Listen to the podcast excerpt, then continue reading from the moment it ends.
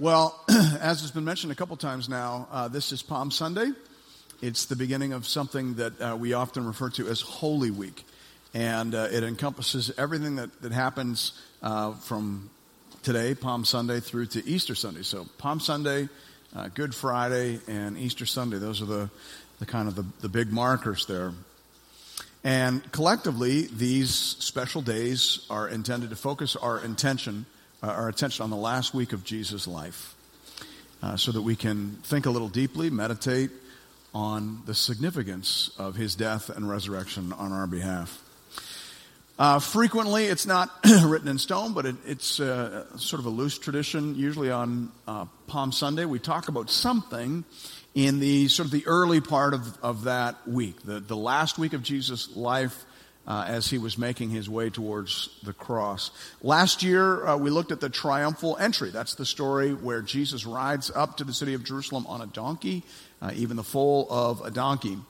The week before that, we looked at Psalm 118, where we get the song that everybody sings on Good Friday, Hosanna. And we talked about that. We've also, I went back through my records there, we've also looked at the story of Jesus' anointing at Bethany. Uh, we've looked at the story of his cleansing of the temple, and we've recently looked as well at the parable of the wedding banquet. But to the best of my recollection, we have never spoken about the parable of the two sons, as told by Matthew and only by Matthew in Matthew 21, 28 to 32. So if you have a Bible with you and you're able to open it up, why don't you do that and find that passage, Matthew 21, 28 to 32. That's on page 826 in your Pew Bible. While you find that, let me give you the basic timeline leading up to this story. So on Sunday, the Palm Sunday, Jesus entered the city of Jerusalem on a donkey. We just spoke about that a moment ago.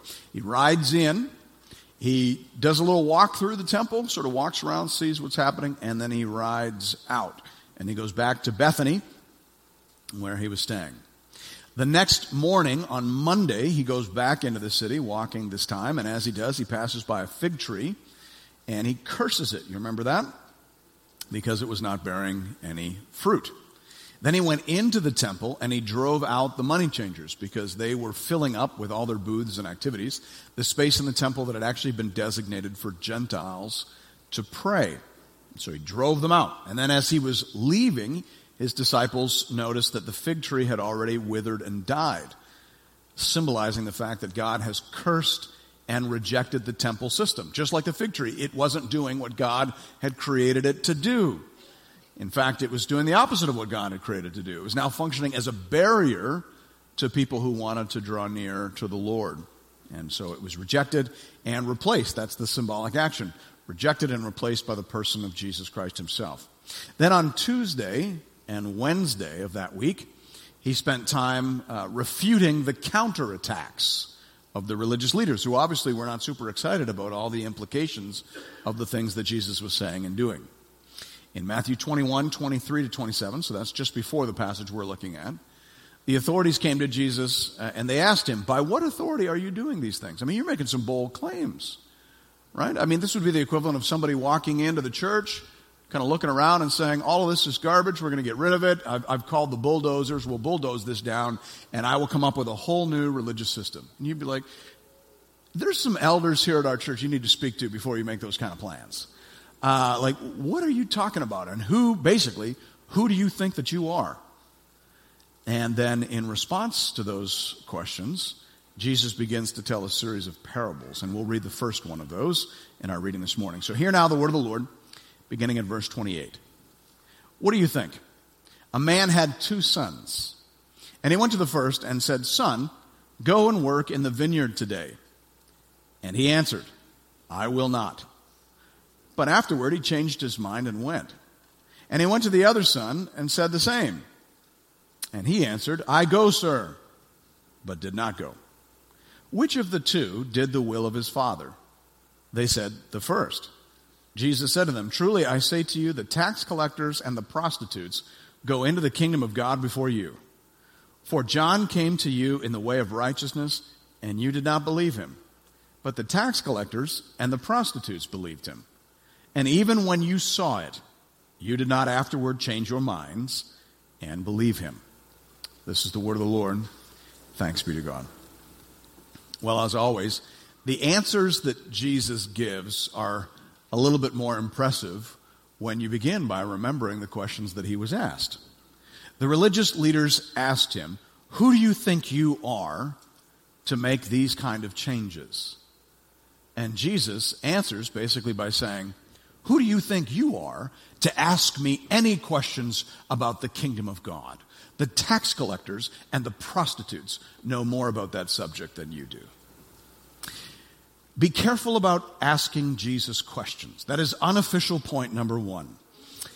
Uh, if you ask questions in a humble spirit, you probably get an answer. But if you ask your questions in an arrogant or defiant spirit, you probably get a rebuke. And that's what this parable is. It is simultaneously a, a rebuke and an invitation. How it functions in your life depends upon the posture of your heart as you receive it. So let's go through it. What is Jesus saying in this parable? I think the first thing he's clearly saying is this we are not saved by being good people. Jesus is having this conversation with people who thought they were good people. Look up in your Bible just a couple of verses there to verse 23. It says, And when he entered the temple, the chief priests and the elders of the people came up to him as he was teaching and said, By what authority are you doing these things, and who gave you this authority? So the chief priests and the elders that's who he's having this conversation with. The good people, right? The big shots, the noble, the rich, the powerful, the respected. But listen to who he compares them to at the end of the story. He says, Truly, I say to you, the tax collectors and prostitutes go into the kingdom of God before you. D.A. Carson says here, the shock value of Jesus' statement can only be appreciated when the low esteem in which tax collectors were held, not to mention prostitutes, is taken into account. But Jesus is saying that the scum of society, though it says no to God, repents, performs the Father's will, and enters the kingdom. Whereas the religious authorities loudly say yes to God, but never do what he says. And therefore, they fail to enter. Their righteousness is not enough. Exactly that. We so often think that it's about being righteous. And to figure out if we are righteous, we compare ourselves to other people. But that's like two ants comparing themselves to each other. Either way, no matter how big you are, you're still an ant. And the tallest ant is not a horse, nor is it a human being. That's the point being made here. All human beings are fallen. We all fall short of the glory of God, just like ants fall short of the glory of a horse or of the glory of a human. And so the question is how do we get back to who we were supposed to be, to where we were supposed to be? How do we bridge this gap? You can't just stand up a little straighter because even the straightest and the most upright are not upright enough. Jesus said that back in Matthew 5. He said, For I tell you, unless your righteousness exceeds that of the scribes and Pharisees, you will never enter the kingdom of heaven. So Jesus points at the biggest ants in the sandbox, or the people who thought they were the biggest ants in the sandbox, and he says, That's not big enough. They are nowhere near big enough. If you think that getting into heaven is a matter of simply standing a little taller than the person next to you, then you're not even in the conversation. That is a road that leads to nowhere. That's what Jesus is saying to these people. You are not even in the kingdom conversation because you think you can morally improve your way into salvation. He says that's a fool's errand. We're not saved by being or attempting to become good people. And then, secondly, neither are we saved by saying all the right things. The bones of the story, of course, have to do with two sons. We've got a, an older son, the first son, and we've got a younger son. He goes to the older son, the father does, and he asks the older son to go out into the field. And he says at first, no. So he doesn't respond correctly at first. But then later he changes his mind and he does go and do what the father has asked. So he's the one in the story who gets it. And then the second son, the younger son, he's the one who pays lip service to dad. He says, Oh, yes, sir. Absolutely, sir. Right away, sir. But then he actually doesn't do anything. He just goes down to the basement and plays video games for the rest of the day or whatever the first century equivalent of video games was. He talks a good game, but he doesn't do anything. He thinks that pleasing the Father is merely a matter of saying the right thing. But of course, the Father's not an idiot. He can see whether his son is actually out in the field doing what he asked him to do, or whether he's at home doing whatever it is that he wants to do. The younger son is only fooling himself. I'll tell you this, though. There are a lot of younger sons in the evangelical world in North America today. There are a ton of people who think that because they said the sinner's prayer, because they said, said the magic words back when they were 10 years old, that they have somehow fooled God. As if you could do that, right? There is literally a parable in the Bible reminding you that you can't do that. Of course, God heard what you said. But then he watched to see if you did what you said. And so the issue isn't what words did you use when you were 10 years old. The issue is how are you living now as a 30 year old? Are you in the field? Are you doing what the Father told you to do or not? If you said the sinner's prayer as a 10 year old, but you aren't following Jesus today as a grown up, then let me state the obvious. According to this parable, you are not, nor were you ever saved. Right? Am I, am I, am I reading this wrong? The parable seems to be saying that words are just words if they are not accompanied by movement. And Jesus said this kind of stuff all the time, not just here. Luke 6:46, he said, "Why do you call me Lord, Lord, and not do what I tell you?" Words are only meaningful when they reflect a lived reality. The religious leaders of Jesus' day were talking a good game. They were singing the loudest at church by far. They were the folks who prayed in the King James Version, you know. Uh, they, they, they knew all the religious words. They were always talking about the glory, reflecting upon the holiness, ruminating upon, regaling upon the glories of God's righteousness. They knew how to talk, they knew how to sound like righteous people. But at the end of the day, they were nowhere. They didn't respond to John the Baptist's call, and they weren't responding to Jesus' call. So they were, in reality, just a bunch of pretty little parrots singing a song on the precipice of hell. Far better, Jesus says, far better to be a prostitute who actually repents and begins walking in the way of salvation. That's where the parable lands. Jesus is saying that people are actually saved by turning around and beginning to walk in the ways that lead to eternal life.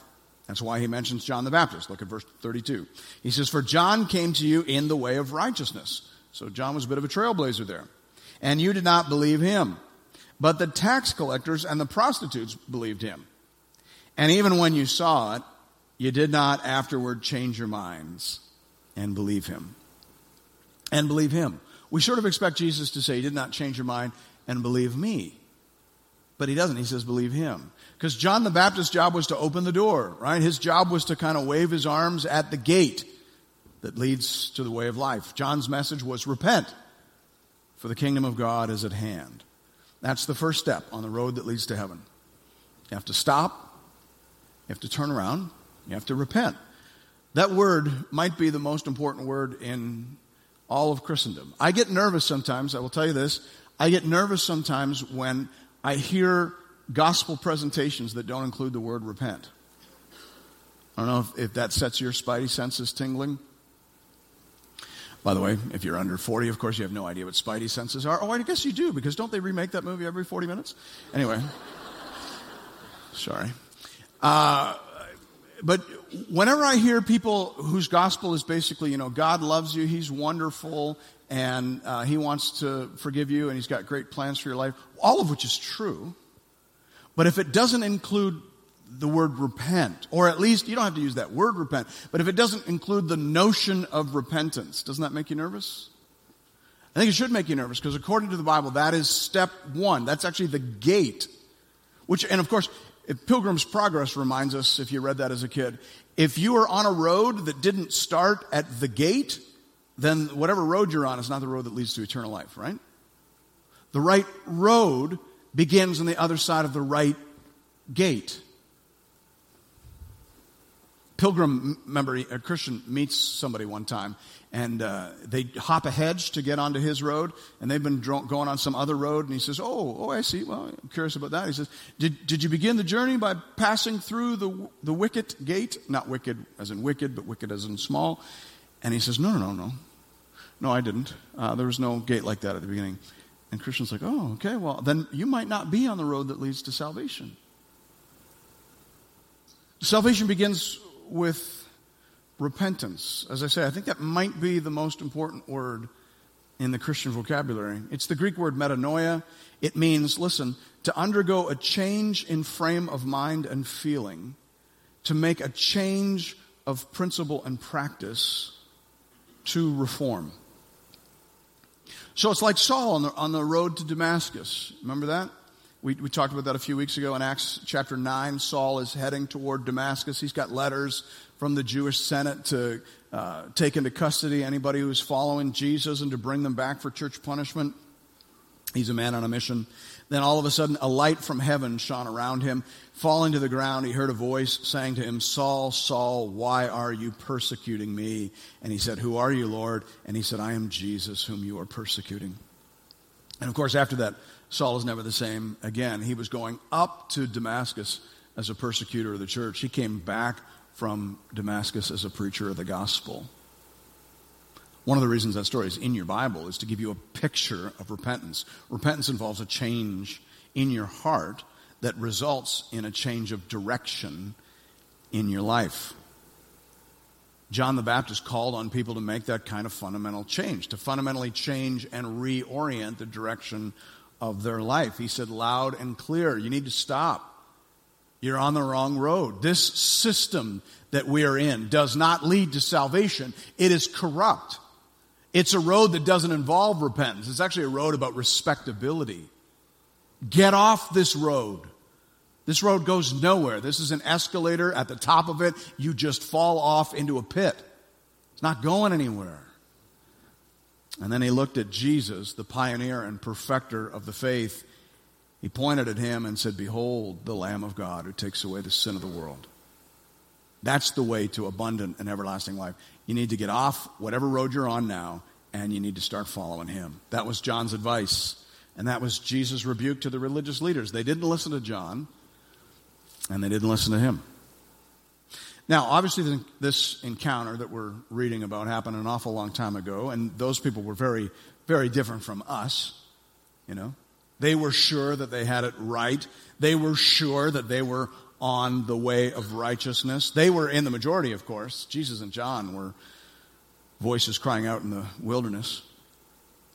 But actually, when you put it that way, then maybe they weren't so different from us after all. After all, most Canadians today are absolutely sure that they're on the right side of things. Don't they often remind us that? That they're on the right side of things. They're on the right side of history.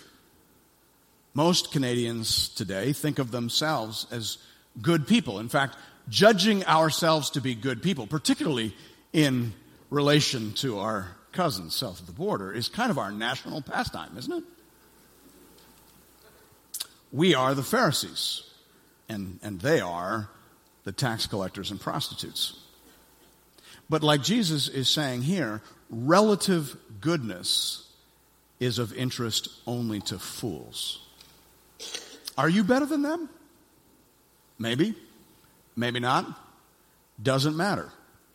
What matters is whether you are on the path that leads to eternal life. Because I've got news for you, friend. You will spend eternity somewhere. Do you understand that?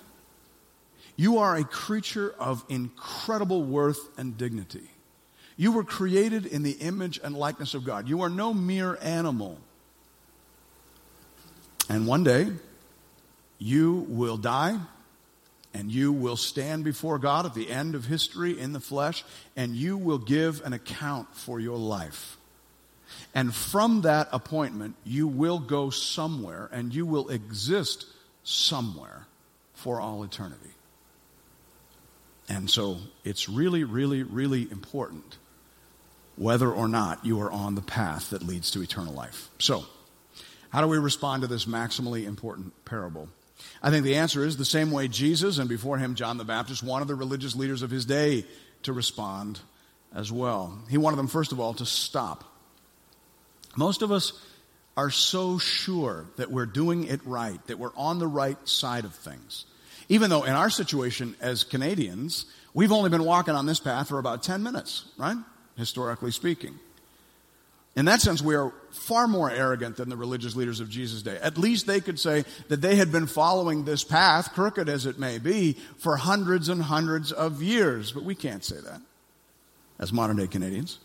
Most of what we think of as righteous in this country would have been considered wicked and abominable just two generations ago. You know that, right? I mean, think about it this way. Imagine you could go back in time to, to the 1930s when my grandparents were teenagers. Imagine you could, you could sit down with my grandparents and you could try to explain to them contemporary moral standards in Canada. What do you think they would do?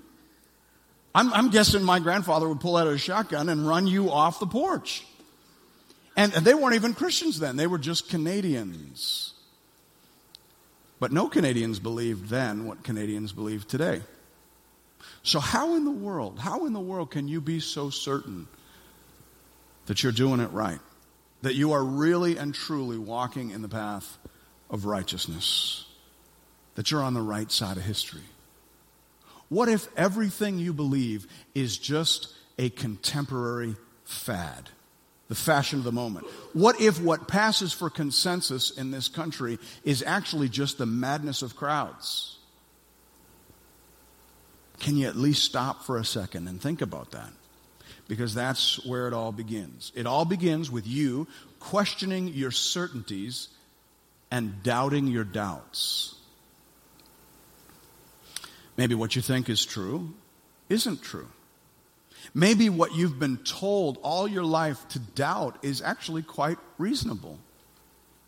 I mean, is it really that unlikely to think that there might be a creator behind all the goodness and beauty and glory we see in creation? Is that so unlikely? Is it so unlikely to think that that, that, that creator might at some point want to communicate with the crown of his creation with human beings? Is it so fantastic to think that at some point in the story, he might actually have condescended to enter into the story? The author becoming a character, as it were, to do for us what we couldn't do for ourselves. Is all of that really as unlikely as you've been led to believe? You should stop and think about that because every salvation story begins at precisely that point. And that's what Jesus meant when he talked about being poor in spirit. You have to know that maybe you don't know. And you have to be willing to see what you were once sure wasn't there. And that's the second step. You have to stop, and then you have to see. John's ministry took place at the transition between those two steps. His job was to tell people to stop and look at Jesus, right? He was like a traffic cop. He was this guy stop and look. Behold the Lamb of God who takes away the sin of the world. That's what you need to do. You need to look at Jesus on the cross and think about what you see.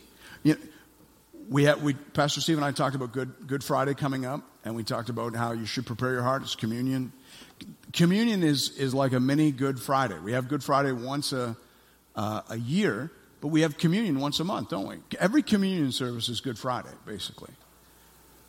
The, it's, it's an interesting kind of service. If you're sort of new to the church and you're trying to figure out the rhythms, you probably noticed on, on most Sundays, you're out of here by 1120.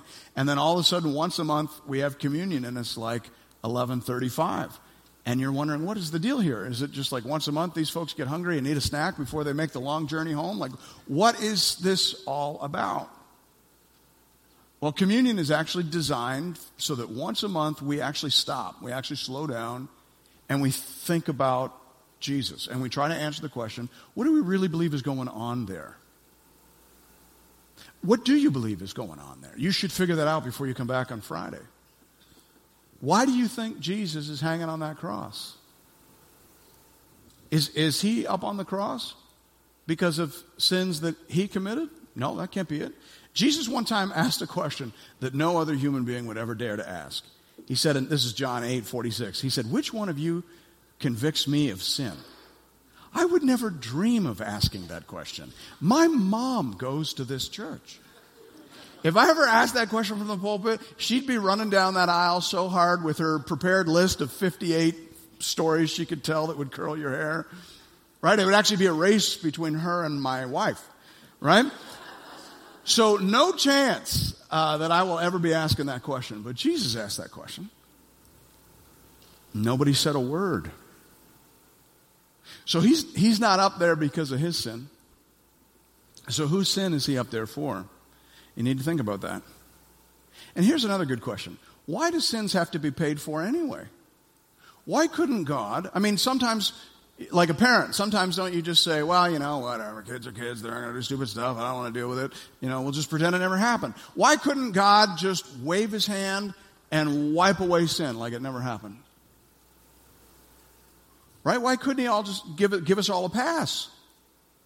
The cross is challenging you to think about that. Because there's a dead human being up on that cross. And not just any human being. It's Jesus Christ up on that cross, the greatest human being ever. And not just the greatest human being ever, the Son of God, God in the flesh, the second person of the Trinity. Infinite worth, infinite holiness. What in the world is he doing up there? begs the question, doesn't it? Doesn't it raise the question? How much does God really care about sin? Maybe it's more significant than you think. And how much does God care about us? Maybe you're more significant than you think.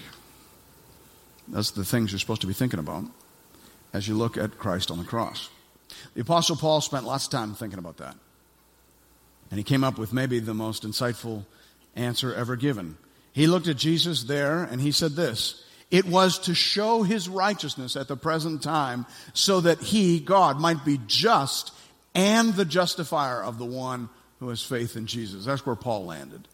He looked at the cross, he thought about all the things you're supposed to be thinking about. He thought long and hard, and that's the answer he came to. He says, I got it. I know what's going on there. That is God being just and the justifier of the one who has faith in Jesus. Just meaning fair. That's God being fair. Meaning he, he thought of a fair price that would square the account of sinners. And the only thing that could do that was the precious blood of Jesus. Only the blood of Jesus could make a payment that more than equaled the debt that we owed. So that was him being just. Have you ever thought about that? By the way, you know that verse we all love to quote? I think you'll love to quote it even more if you know what it means. You know the verse, if we confess our sins, how does that go? If we confess our sins, he is what now? Faithful and just to forgive us our sins and to cleanse us from all unrighteousness. Have you ever thought about that? Faithful and just Meaning that if you put faith in Jesus Christ, if you, through confession and repentance, put your sins on Jesus as he bears the wrath of God against sin, and those sins are paid for, it would henceforth be unjust for God to hold you accountable for those sins. Have you ever thought about that? We almost always think of forgiveness in terms of mercy, and it is. Have you ever thought of forgiveness in terms of justice? God is just, and it would be wicked and wrong for him to punish you for your sins after having already punished Jesus for those sins. Have you ever thought of that? Forgiveness is a matter of justice. That's where Paul's mind went, the Apostle Paul. He looked up there and he said, That's God being just. He wasn't willing to just say, okay, guys, I love you so much. Let's pretend that never happened. Okay, guys, you know what? Sin, let's not even talk about it. It doesn't even matter. No, it does matter. He says, I want you to understand how much it matters. So I'm actually going to be just. I'm going to pay a fair price for that. Now, of course, you can't pay that. So I'll pay that. It was God being just and also merciful. He was offering us a way to go home. He was saying, if you come home this way, through the blood, through the person and work of Christ, then you'll be accepted. You will be forgiven. You will be restored. The blood covers all. So you got to stop. You have to see that. And then you have to surrender. That's the third thing. To surrender means to swear allegiance to Jesus as your Lord and Savior. There is no salvation without that. To come back is to come under. That's the deal. You kneel at the cross, you confess your sin, you swear allegiance to Jesus as your Savior and Lord, you rise and follow Him. That's the way home. That's the path of salvation. The tax collectors and the prostitutes saw that. They saw that door and they went through it in droves, right? They understood the incredible deal that they were being offered a fresh start. By the way, maybe you need to know how much of a sinner you are. Maybe this is why Jesus, you know, sometimes says how hard it is for the rich and respectable, right? Because actually you need to know what a good deal this is. And if you think you're already the most righteous ant in the sandbox, then maybe this never even occurs to you. Maybe you don't value a fresh start. I'm not going to ask you to raise your hands right now, but let me ask you, let me just ask you, you can raise your hand in your heart. Anybody in here could use a fresh start today? Anybody in here could use a clean slate today? Because this applies to the worst of sinners, right? Jesus is saying, this is the tax collectors and the prostitutes knew a good deal when they heard it. This is like a one time amnesty.